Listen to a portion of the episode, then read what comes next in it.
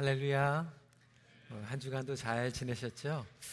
어, 특별히 저희 교회가 2019년도 여호와께 돌아가자 캠페인으로 우리 어, 예배 시간에 앞자리에 좀 오셔서 또 앉으실 수 있도록 부탁을 드렸는데요. 어, 또 개인적으로도 그렇고 어, 여러분 앞자리에 이렇게 채워주신 성도님들께 어, 특별히 감사를 드립니다. 어, 선교지에서 그리고 우리 어르신들 병약하신 분들 어, 그리고 또 다운타운 성도들까지 지금 이 시간에 실시간으로 어, 인터넷으로 예배를 같이 드리고 있어요. 그런데 그 인터넷으로 예배를 드리시는 몇 분들이 저한테 피드백을 주셨어요. 전화로 목사님 교회가 많이 늘은 것 같아요.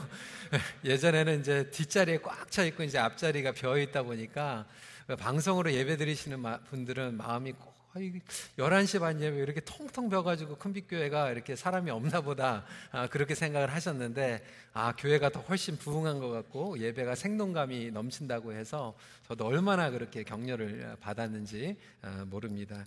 아, 감사드립니다.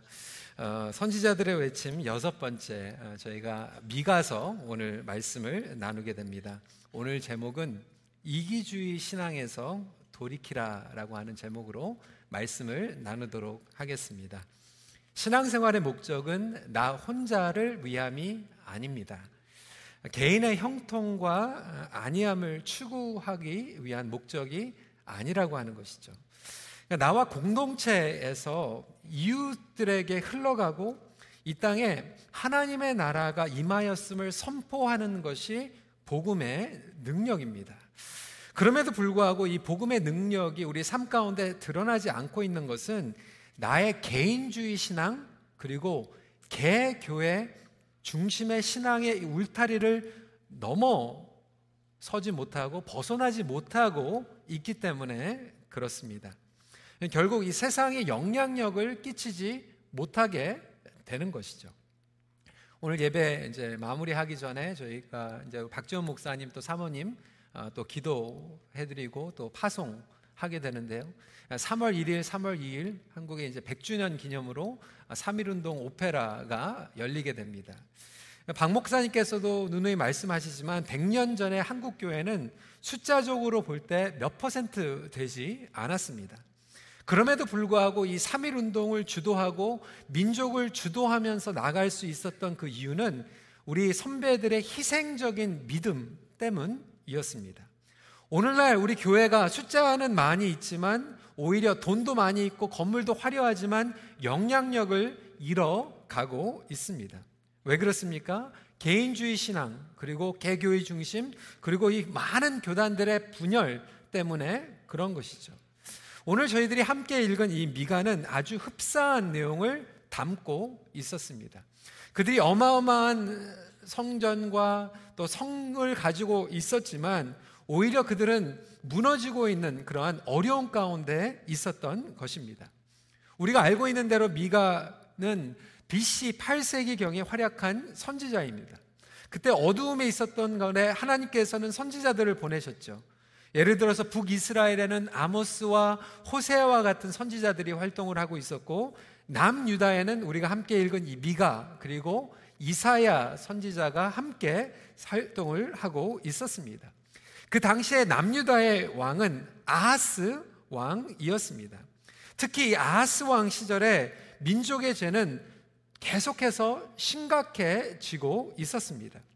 근데 그 이유를 미가 선지자는 완전히 꿰뚫어 보고 있었던 것입니다.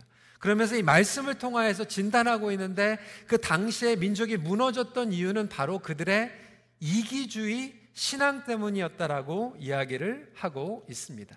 첫 번째 포인트입니다. 이기주의 신앙은 우리를 내부적으로 무너뜨립니다. 여러분 한번 그림 보시고요. 그림이 어떤 그림이죠? 여러분 잘 아시는 것 같이 중국의 만리장성입니다. 여러분 고대 중국의 사람들은 북쪽에서 침범하는 오랑캐들로 인하여서 안전하기를 바랬습니다. 그래서 오늘날 우리가 만리장성으로 알고 있는 정말 이 성벽을 높게 싼 것입니다. 높이가 그 당시에 9m가 높았고요. 두께가 5m가 넘었고 길이는 거의 3,000km였다고 합니다. 그러니까 절대로 외부에서 침략받을 수 없는 방어벽을 세운 것입니다. 기어 오를 수 없을 정도로 높았고 무너뜨릴 수 없을 정도로 두꺼웠고 돌아갈 수 없을 정도로 긴 성벽을 쌓은 것입니다. 그럼에도 불구하고 이 만리장성에 있었던 이 사람들이 세 번씩이나 오랑캐들에게 그리고 외부인들에게 침략을 받게 됩니다. 벽이 무너져서가 아니었어요. 왜 그랬을까요? 세 번 다 문지기들에게 뇌물을 주고 들어가게 된 것입니다. 문지기들에게 뇌물을 주니까 문을 열어준 거예요. 그래서 정정당당하게 그 문으로 들어가 가지고 침략을 당하게 된 것입니다. 성벽이 무너진 것이 아니라 내부적으로 무너졌을 때 결국은 나라가 무너지게 되는 것이죠. 여러분, 우리 신앙생활도 마찬가지입니다. 신앙생활도 외부적인 어려움 때문에 무너지는 경우들은 거의 없습니다. 내부적으로 무너지게 되는 것이죠. 여수아서를 봐도 이스라엘 백성들이 그동안 한 번도 전쟁을 지지 않았습니다. 정말 절대로 넘어지지 않는 무너지지 않는 여리고성까지 함락시키면서 승리를 거두고 있었는데 하필이면 가장 쉬웠던 전쟁이었던 아이성에서 패배를 경험하게 됩니다. 왜 그렇습니까? 아간의 죄 때문이었어요. 내부의 타협 때문이었습니다. 내부의 죄 때문에 결국 공동체가 무너지게 된 것이죠. 여러분, 우리 나라도 마찬가지 아닙니까? 교회 공동체도 마찬가지입니다. 교회 공동체가 무너지는 것은 초대교회를 봐도요, 사도행전을 봐도 핍박 때문에 순교 때문에 무너진 적이 없습니다. 오히려 그 안에서 거짓말을 하고 지도자들이 타협을 할 때 교회가 어려움을 경험하게 됩니다. 부부관계도 마찬가지예요. 가정에 경제적인 어려움이 찾아오면요, 오히려 부부가 손잡고 기도합니다. 그런데 부부간의 마음의 신뢰가 깨어지고 서로의 하나님께서 주신 그 언약을 컴프로마이즈하고 그 사랑을 잃어버릴 때 마음이 떠날 때 결국은 부부 관계가 무너지게 되는 것입니다. 남유다도 마찬가지였어요. 외적인 사고, 어려운 상황보다 안에서부터 무너지게 된 것이죠. 언약을 깨뜨리고 성실함을 잃어버리게 된 것입니다. 서로를 향한 이웃들을 향한 인애와 정의와 공의를 저버리게 됩니다.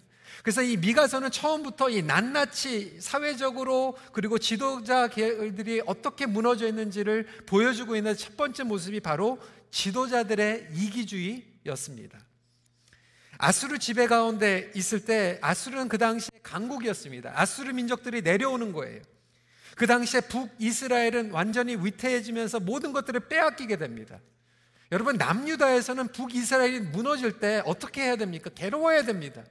같이 기도해 줘야 됩니다. 눈물을 흘려야 됩니다. 그럼에도 불구하고 이 남유다에 있었던 지도자들은 살아남기 위해서 아수르의 조공을 바치기 시작하는 것이죠. 그러면서 자기들만 살아남기로 결정을 합니다. 형제 자매들이 무너지고 죽어가고 있는데 우리는 괜찮으니까 상관없어라는 착각 속에 빠지게 됩니다. 성 안에 있었던 지도자들은 성 바깥에 있는 백성들이 침략당하고 먹을 것이 없어가지고 굶어 죽어가고 심지어는 사람을 잡아가지고 먹는 그 시점에 있는데도 불구하고 지도자들은 성 안에서 우리는 괜찮아, 우리는 특권증이야, 우리는 기득권자들이야 라고 생각을 하면서 백성들이 울어가고 죽어가고 있는데도 그들은 안에서 자기네들만 챙기며 살아가고 있는 그 모습을 적나라하게 보여주고 있는 것입니다. 그래서 하나님은 미가 선지자를 통하여서 외치고 계십니다. 3장 1절부터 2절 말씀입니다. 한 목소리를 읽어볼까요? 시작. 야곱의 우두머리들과 이스라엘 족속의 통치자들아 들으라. 정의를 아는 것이 너희의 본분이 아니냐. 너희가 선을 미워하고 악을 기뻐하여 내 백성의 가죽을 벗기고 그 뼈에서 살을 뜯어. 지도자들이 무감각해진 거죠. 여러분 지도자들의 역할은 무엇입니까? 백성들을 섬기는 거예요. 하나님 관계에 온전히 서 있으면 백성들을 섬기게 됩니다. 그런데 이것이 뒤바뀌게 되는 이유는 뭐냐면 하나님께서 우리를 다스리는 것이 아니라 내가 다스리기 시작하는 거예요. 나의 욕심이 나의 욕망이 다스리기 시작하는 거예요. 나라뿐만이 아니죠. 교회 공동체도 마찬가지 아닙니까? 목회자가 성도들을 섬겨야 되는데 목회자가 이 주권이 바뀌게 되면 내 욕심을 섬기게 되죠. 내 욕심대로 성도들을 이용하려고 생각하죠. 그런 일들은 목장에서도 일어나고요. 교회 직분자들을 통하여서도 일어나고요. 나라에서 정치하는 사람들이 백성들을 섬기는 것이 아니라 자기들의 뇌물과 부정부패를 통하여서 챙겨 먹게 되는 거예요. 너무나도 안타까운 것은 우리가 지난번에 간증으로도 들었지만 뭐 IT에 가고 선교지에 가도 그렇게 많은 선진 국가들이 돈을 갖다 주고 도와주는데도 발전이 일어나지 않는 이유가 무엇입니까? 거기에 있는 정치자들이 그것을 다 가져가는 거예요. 뇌물로 타협하면서 자기들이 먹는 거예요. 우리 가정도 마찬가지입니다. 하나님께서 그 가장을 세우신 이유는 가정을 돌보고 영적으로 이끌어가기 위함이죠. 그럼에도 불구하고 어떠한 가장들은 자기의 잘못된 결정, 자기의 욕망을 위해서, 자기의 죄를 위해서 엉뚱한 결정을 하기도 하고요. 그것 때문에 자기 아내와 자기 자식들이 괴로운 가운데 거하는 경우들도 있어요. 그런데 하나님과의 온전한 관계가 없으면 그것이 안 보이는 거예요. 사랑하는 사람들에게 상처를 주고 있는데도 그것을 무감각시키지는 거죠. 나의 욕심, 나의 욕망을 채우는 자리에 머무게 될 수 있다라고 하는 거예요. 자기 생각만 하다 보니까 무감각해지는 거죠. 지도자들뿐만이 아니었습니다. 종교인들도 마찬가지였어요. 두 번째로 종교 지도자들의 이기주의를 보십시오. 여러분 이렇게 권력에 있는 사람들이 리더들이 잘못 써 있으면 종교인들이 하나님의 말씀을 선포해야 되는 것이 아닙니까? 그럼에도 불구하고 종교인들이 오히려 같이 높은 곳에 있는 사람들과 같이 타협을 하는 거예요. 약자를 위하여 대변하지 못하고 오히려 그들의 것들을 착취하기 시작하는 거예요. 2장 11절 말씀 한 목소리 읽어보겠습니다. 시작. 사람이 만일 허망하게 행하며 거짓말로 이르기를 내가 포도주와 독주에 대하여 내게 예언하리라 할 것 같으면 그 사람이 이 백성의 선지자가 되리로다. 이게 무슨 말입니까? 선지자들이 예언을 하는데 포도주를 받기 위해서 포도주로도 안 돼가지고 이제는 독주를 받기 위해서 예언을 하는 거예요. 한번 생각해 보세요, 여러분. 신방을 요청했는데 목회자가 아, 술 주면 신방 가겠다고, 돈 주면 신방 가겠다고. 하나님의 진리를 선포해야 되는데 중독이 일어난 거예요. 그것도 포도주가 가지고 안 돼가지고 독주까지 마시면서 거짓된 예언을 하고 있는 거예요.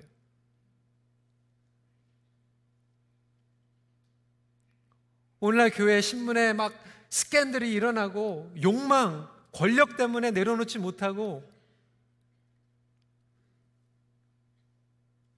그 당시에도 똑같은 일이 일어나고 지도자들이 무감각해지고 이기주의를 가지고 종교인들도 똑같이 이기주의를 자기 것들 챙기고 있고 여러분 그러다 보니까 백성들은 어떻게 됩니까?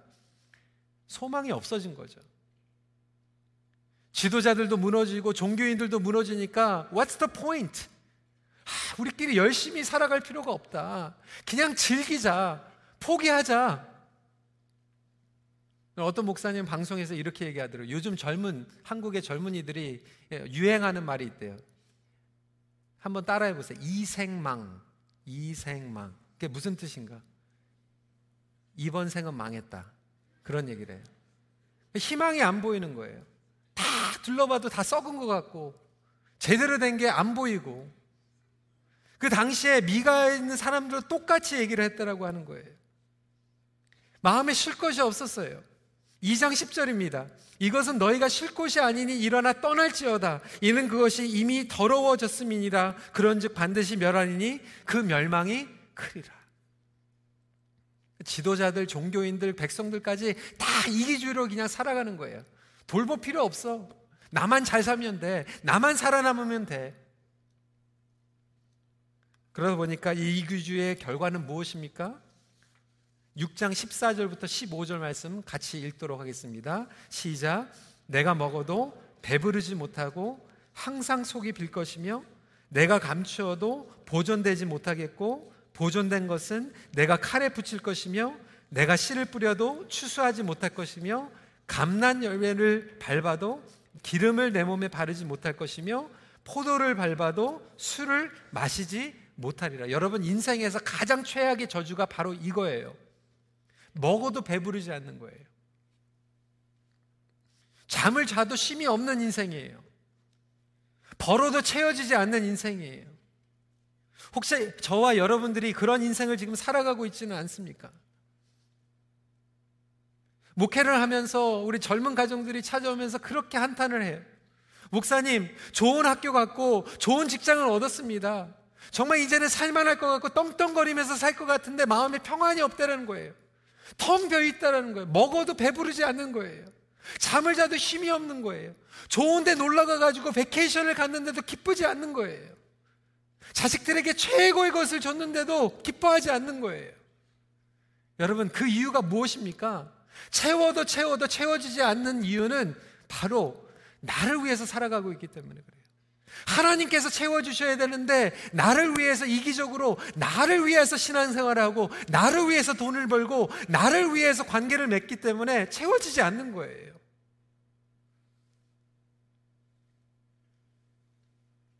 내부적으로 무너지고 있는 거죠.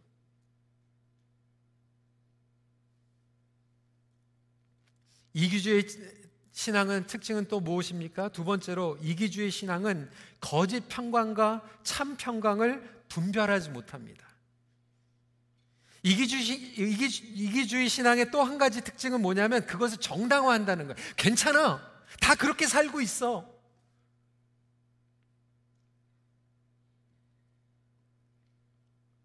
거기에다 거짓 선지자들과 제사장들은 그걸 정당화하고 있어요.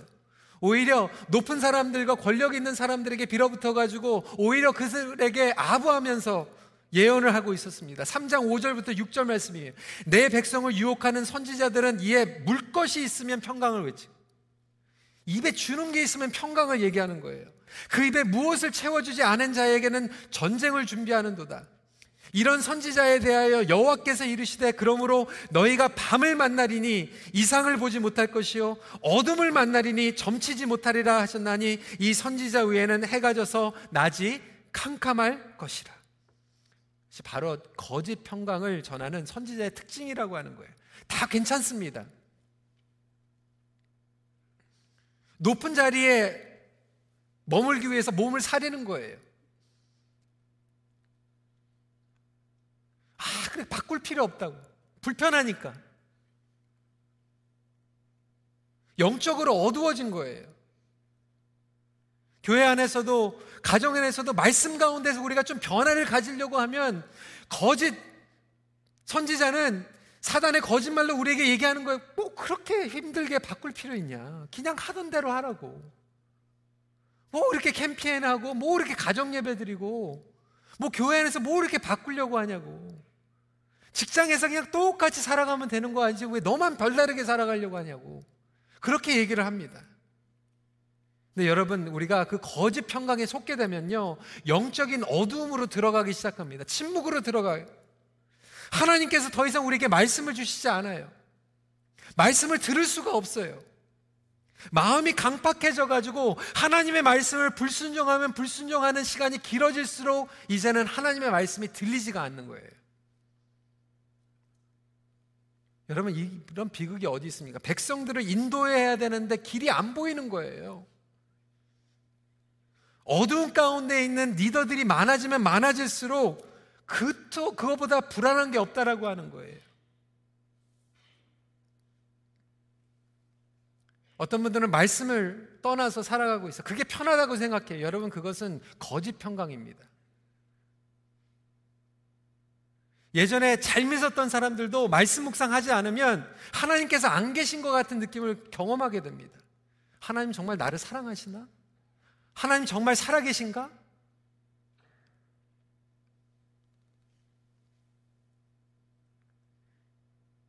부부간에도요, 갈등이 있을 때 그것을 말씀을 가지고 이야기를 하고 말씀으로 치유를 받아야 되는데 귀찮으니까 그냥 놔두는 거예요. 방치해 놓는 거예요. 그게 편하다고 생각해. 아, 그냥 내버려둬. 여러분, 그것은 거짓 평강입니다. 잘못된 것이 있으면 말씀으로 돌아가야 되는 거예요. 그래서 미가 선지자는 모든 선지자들과 거짓 예언자들이 지금이 괜찮다. 거짓 평강을 예고하고 있는데 4장 1절부터 5절까지 길게 얘기하면서 제가 대표적으로 2절만 말씀드리겠습니다. 오라 우리가 여호와의 산에 올라가서 야곱의 하나님의 전에 이르자 그가 그의 돌을 가지고 우리에게 가르치실 것이라. 힘들어도 여호와의 산으로 올라가야 된다라고 하는 거예요. 힘들어도 하나님의 말씀으로 돌아가야 된다라고 하는 거예요. 여러분들 우리가 힘들어도 하나님 말씀으로 돌아가길 소원합니다. 그것이 살 길이에요. 그랬을 때 우리에게 참 평강을 주십니다. 여러분 단편적인 예를 들을게요. 우리 교회가 지금 이제 가정 예배를 시작했어요. 여러분들이 피드백을 주셨어요. 많은 부모님들이 저한테 얘기를 하더라고요. 목사님, 처음에는 참 힘들었어요. 가정 예배 해야 된다니까 애들이 막 짜증을 내고 막 화를 내고 그래도 막 억지로 한다 그러니까 와가지고 다 이렇게 눕더래요. 빨리 하라고. 그냥 기도하는데 와, so long 막 이러더래요. 부모님들이 이제 마음에 갈등이 생겨요. 아, 그냥 내버려주지. 아, 그냥 공부하라 그래. 우리끼리 예배하자, 여보. 여러분, 그게 평강입니까? 거짓 평강이에요. 그래, 내버려도, 그냥 놔도. 어떤 부모님들은 그래도 그냥 밀어붙이는 거죠.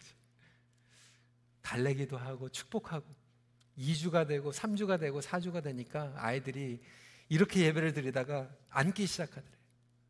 화가 났던 얼굴들이 웃음이 나오기 시작하고 같이 기도하기 시작하고 말씀으로 돌아가고 예배로 돌아가니까 참 평강이 임하기 시작하는 거죠.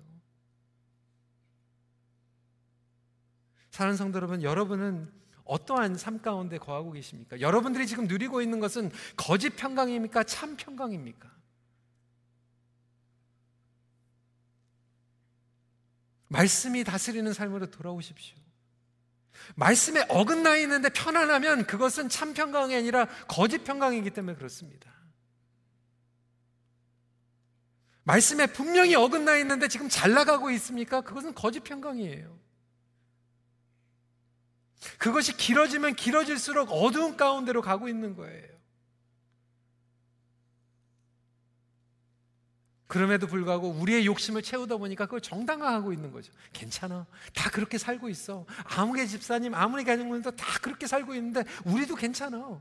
그러다 보니까 여러분 그 당시에 남유다가 무너져 버리는 거예요. 지도자도 그렇고 종교자도 그렇고 그러니까 우리도 그렇게 살면 돼.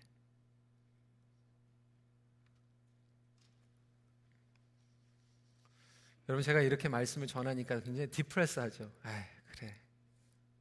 소망이 없구나. 여러분 그게 미가서의 포인트입니다. 소망이 없다. 인간에게는 소망이 없다라고 하는 거예요.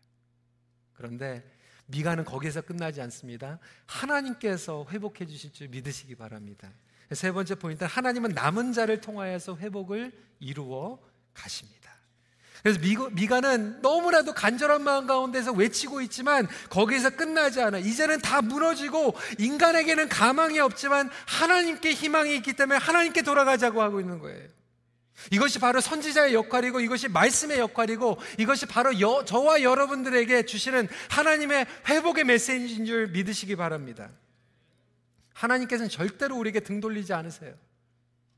이것이 바로 하나님의 마음이에요. 그러면 이기주의 신앙을 어떻게 이길 수 있을까? 하나님의 중심으로 돌아가야 된다라고 하는 거예요. 그것은 무엇입니까? 하나님이 하시는 것을 바라보라는 거예요. 인간을 바라보면 한심하고 낙심하고 포기하고 싶어요. 하나님이 하시는 것을 바라보라고 하는 거예요. 하나님께서 무엇을 하시는가? 첫 번째로 낮은 것을 통하여 회복을 이루어 가십니다. 말씀드린 것 같이 인간에게는 해결책이 없어요. 그런데 미가서를 보니까 하나님께서 개입하세요. God intervenes. 1장 3절 말씀 같이 읽도록 하겠습니다. 시작.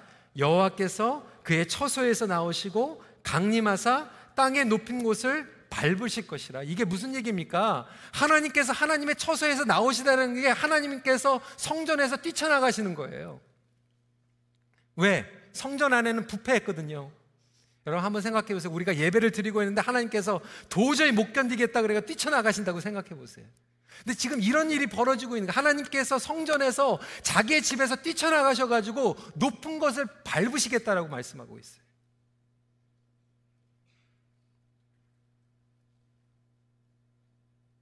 그러면서 하나님께서 메시아의 약속을 하시는데 그것이 높은 곳에서 메시아가 나오는 것이 아니라 낮은 곳에서 나오게 되죠. 베들레헴에서. 그래서 5장 2절부터 3절 말씀입니다. 베들레헴 에브라다야 너는 유다 족속 중에서 작을지라도 이스라엘을 다스릴 자가 내게서 내게로 나올 것이라 그의 근본은 상고에 영원에 있느니라. 그러므로 여인이 해산하기까지 그들을 붙여두시겠고 그 후에는 그의 형제 가운데 남은 자가 이스라엘 자손에게로 돌아오리니. 여러분 참 재밌는 것은요. 높은 곳에 타협하는 사람들에겐 거짓 평강이 있는데 낮은 곳에 메시아에게는 참 평강이 있다라고 하는 거예요. 5장 5절입니다. 이 사람은 평강이 될 것이라. 메시아의 소망을 우리에게 주십니다. 메시아를 통하여서 회복이 이뤄가십니다. 하나님께서는 조그마한 마을 베들레헴에서 다윗의 자손인 메시아가 올 것을 예언하십니다. 새로운 일을 시작할 것이라고 말씀하십니다. 오히려 높은 곳에 있는 사람들은 밟으시고 높은 곳에서 부패하고 타협하고 자기 것들 챙기고 이기주의 사람들은 하나님이 없이 어두운 가운데 살아가고 있는데 그것을 비교하고 경쟁하면서 부러워하는 것이 아니라 하나님의 중심으로 돌아가는 자들에게는 낮은 것 같고 겸손한 것 같고 모든 것을 잃은 것 같지만 그 안에 메시아의 소망을 주실 줄 믿으시기 바랍니다. 여러분 부러워하지 마세요. 텅 비어 있는 거예요. 예수님을 온, 온전히 인격적으로 만난 사람들은 낮은 곳에 흐르는 하나님의 은혜 경험하게 되죠. 복음의 비밀을 깨달았기 때문이죠.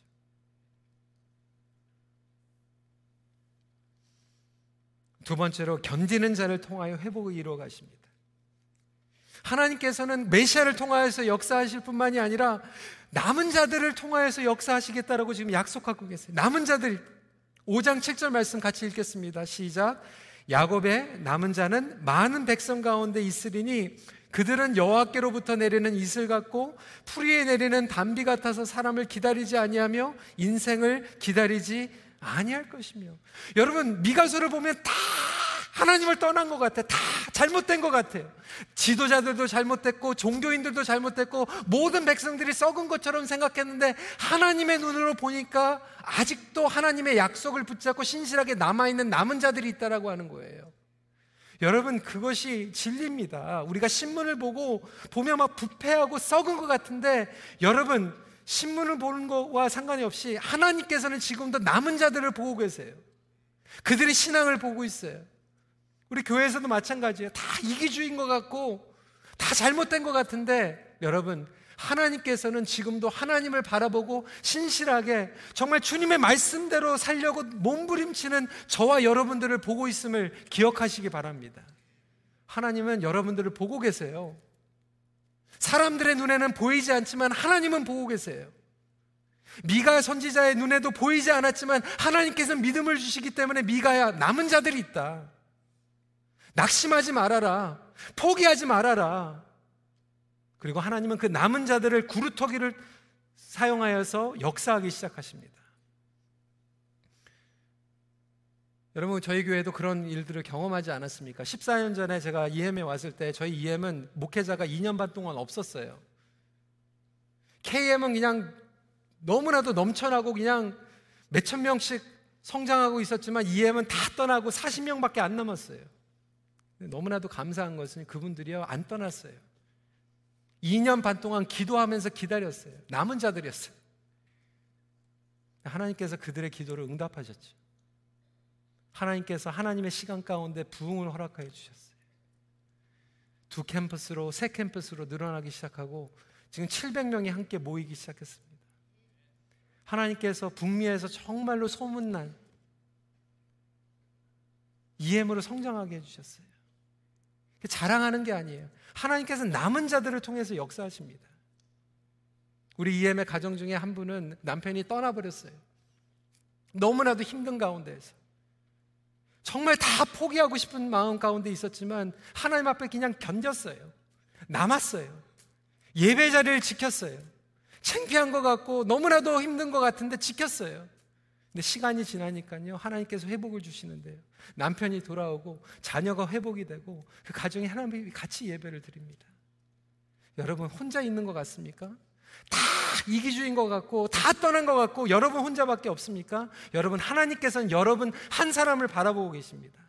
남은 자들을 통하여서 역사하기 시작하십니다. 여러분 견디세요. 하나님의 말씀을 붙잡으세요. 하나님은 하나님의 눈으로 여러분을 지켜보십니다. 그래서 미가는요, 사람들을 보면, 사회를 보면, 정치적으로 보면 성전을 보면 다 썩은 것 같은데 하나님이 너무나도 은혜의 하나님이신 거예요. 하나님 같은 분은 없다. 그래서 미가의 뜻은 바로 주 같은 분이 없다. Who is a God like you? God, you are awesome.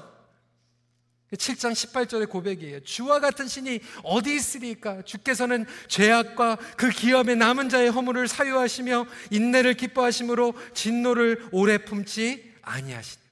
성도 여러분, 주 같은 분이 없은 줄 믿으시기 바랍니다. 주님밖에 없어요. 사람들 보면 우리는 낙심할 수밖에 없고 사람들 보면 정말로 포기하고 싶고요.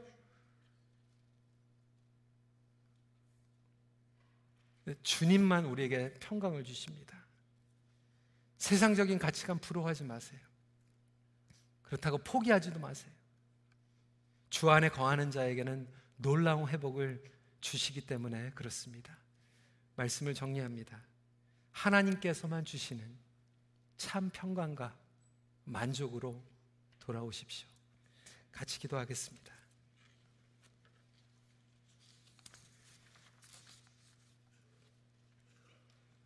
성도 여러분, 저와 여러분들이 지금 경험하고 있는 것은 거짓 평강입니까? 참 평강입니까?